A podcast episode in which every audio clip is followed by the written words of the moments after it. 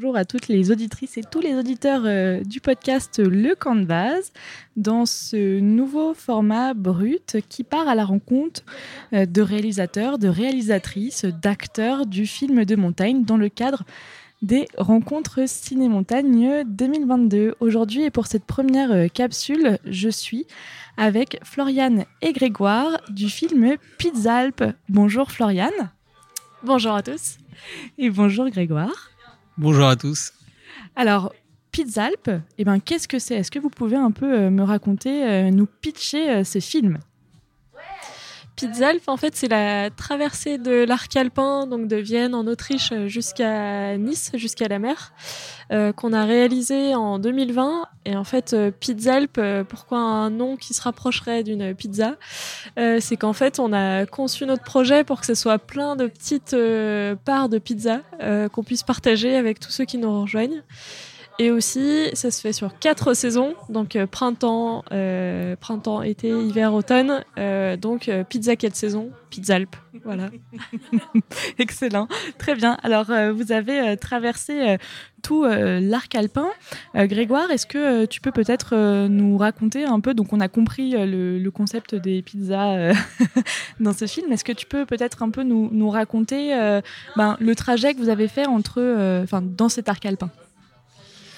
Donc, pour reparler en fait de l'arc alpin, déjà, c'est déjà de le situer. Donc, l'arc alpin, en fait, ça part de Vienne. Alors, des fois, certains euh, considèrent que ça part de Slovénie. Donc, nous, on a décidé de partir de Vienne. Et après, donc, ça va jusqu'à Nice. Donc, c'est pas que les Alpes françaises. Donc, là, on va traverser l'Autriche, l'Italie, la Suisse et la France. Et donc c'est un itinéraire, on n'a pas suivi un itinéraire en fait qui était déjà prêt, on a créé notre propre itinéraire et euh, donc dans Pizzalp, en fait, une des originalités, c'était d'être multisport. Donc on a démarré, on a fait d'abord du ski de rando, et après on a fait du trail, enfin du VTT surtout, de l'alpinisme, de l'escalade, et je crois que c'est tout. Oui, c'est ça. Très bien. Et donc, euh, comment est-ce que vous avez traversé ces Alpes? Parce qu'il euh, y a quand même des sommets assez hauts, si on a envie. comment ça s'est organisé tout ça Et surtout sur les quatre saisons, ça veut dire que vous êtes parti un an entier? Comment est-ce que ça s'est passé? En fait, on a pris le train pour aller jusqu'à Vienne. On a pris le train de nuit, euh, qui est d'ailleurs assez génial. C'est un peu, on a l'impression de vivre l'Orient Express euh, alors que c'est juste à côté de la maison. Euh, on est parti donc en, hiver, c'était en février, avec le matériel de ski de randonnée. Et quand on est retourné, enfin du coup, on a traversé une grosse partie de l'Autriche en ski de rando.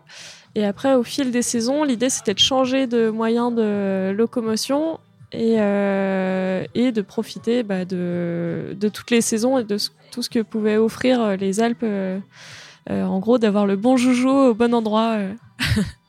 Donc on est parti ouais, sur plusieurs mois sur le projet. C'était de partir sur huit mois de traversée. Et vous avez mis aussi au, cœur de, de Pizzalp euh, la rencontre. Euh, comment est-ce que vous avez fait pour rencontrer des gens? Est-ce que c'est des gens que vous avez euh, bah voilà, contactés avant? Ou est-ce que vous vous êtes dit ben, on verra bien qui est-ce qu'on rencontre au fur et à mesure de l'aventure? Et puis vous vous êtes complètement laissé bercer par, par la vie quoi. Alors à la base, Pizzalp, donc c'était une, une, part de pizza qu'en fait qu'on pouvait partager. Donc l'idée donc moi, en, tant que guide, c'est de proposer en fait à mes clients de nous rejoindre et de participer en fait à cette traversée.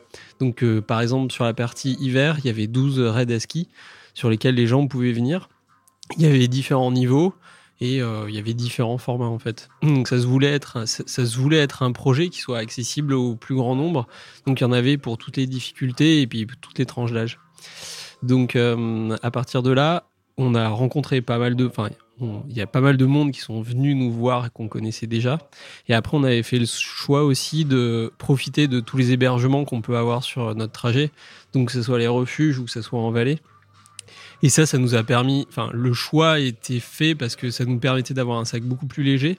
Et puis, en fait, surtout de rencontrer du monde et de pas rester euh, de notre côté dans notre tente euh, isolée euh, du reste du monde. Parce que ce qu'on considérait, c'était que les Alpes, c'était vraiment un, c'était pas juste euh, des montagnes, c'était aussi tout l'écosystème qui va avec, dont euh, des personnalités euh, assez fortes, en particulier les gardiens de refuge. Donc on a fait deux trois soirées mémorables dans certains refuges où on n'a pas terminé très tôt et pas très frais aussi.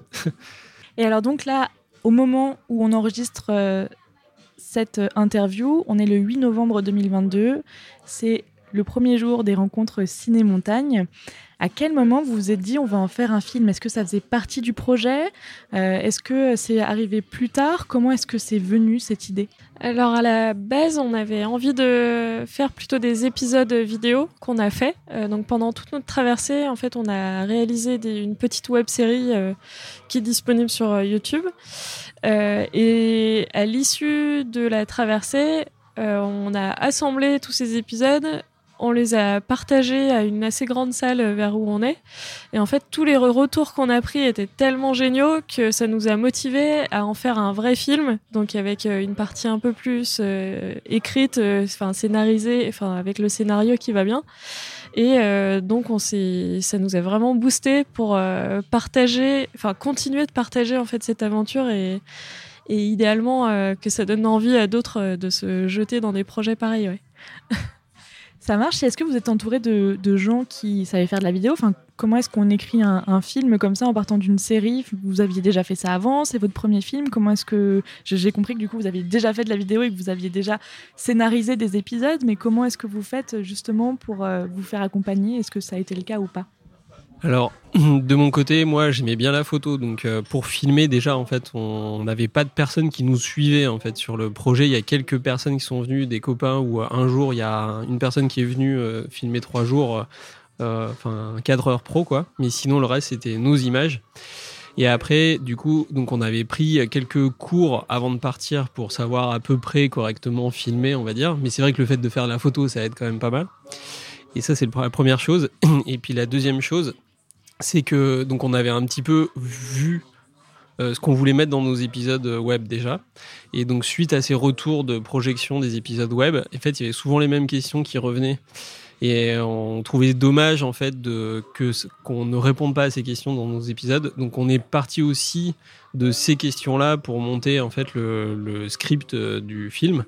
Donc là, les images on les avait déjà. Par contre en fait les messages, on a vraiment essayé de travailler sur les messages qu'on voulait faire passer et de proposer un format qui soit moins un petit peu divertissant dans le sens où euh, les épisodes web sur YouTube c'est assez euh, punchy où là on essaie de faire quelque chose qui soit plus euh, dans l'apprentissage avec du recul vis-à-vis de ce qu'on a pu vivre d'où les interviews en fait sur fond noir qu'on a pu faire dans le film où là on ça fait un petit peu plus sérieux mais c'était le ton qu'on voulait donner à, ce film sachant qu'après nous on n'est pas du tout monteur et donc on s'est réentouré des personnes qui nous avaient aidé en fait à faire les épisodes web pour faire ce film, ce qui était vraiment euh, essentiel et évident en fait si on voulait avoir un résultat qui soit à, peu près potable.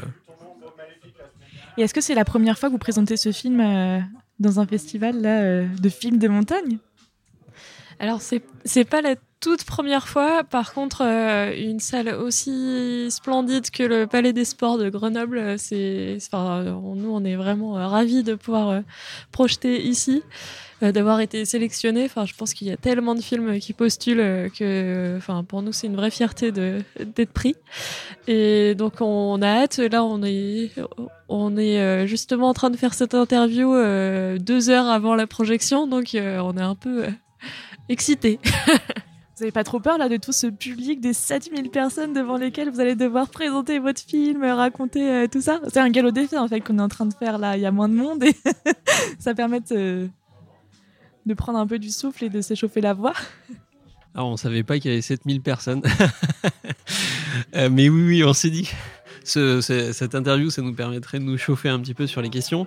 Et après, en fait, le, fait de, de, le projeter, alors, on est content de projeter ça à Grenoble, mais on est aussi, surtout, avant tout, content en fait que de montrer une aventure en fait euh, locale dans les Alpes et de montrer euh, que proche de chez nous, en fait, en prenant des transports en commun et en respectant un petit peu plus euh, nos, nos façons de nous déplacer, on arrive à faire vraiment des belles choses.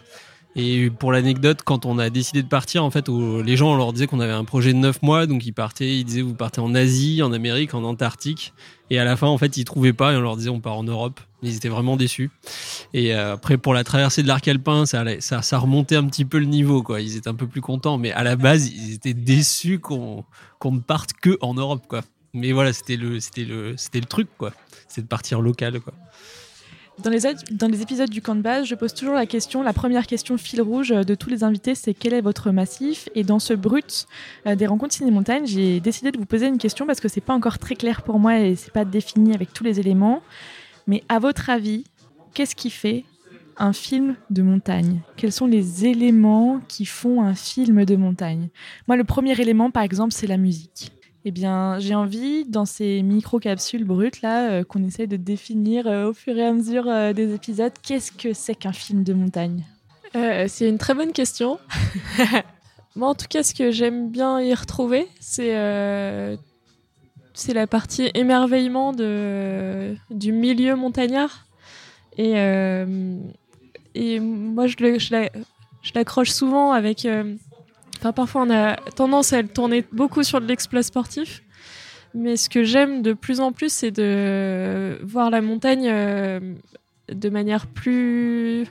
Nous, on a appelé ça éco-réaliste, mais c'est-à-dire d'avoir une approche euh, sobre de la montagne aussi et euh, de pouvoir tout le temps s'émerveiller. En fait, je pense que la montagne, plus on la connaît, plus on l'aime et plus on a envie de la protéger aussi. Donc, euh, c'est ce que j'aimerais voir en tout cas dans la plupart des films de montagne.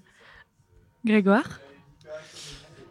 Ça rejoint euh, sur les, la partie émotion, en fait, au niveau de ce qu'on peut ressentir, au niveau des, des, personnes qui sont allées là-haut. Alors, je parle pas, il y a les films animaliers qui peuvent être des films aussi de montagne.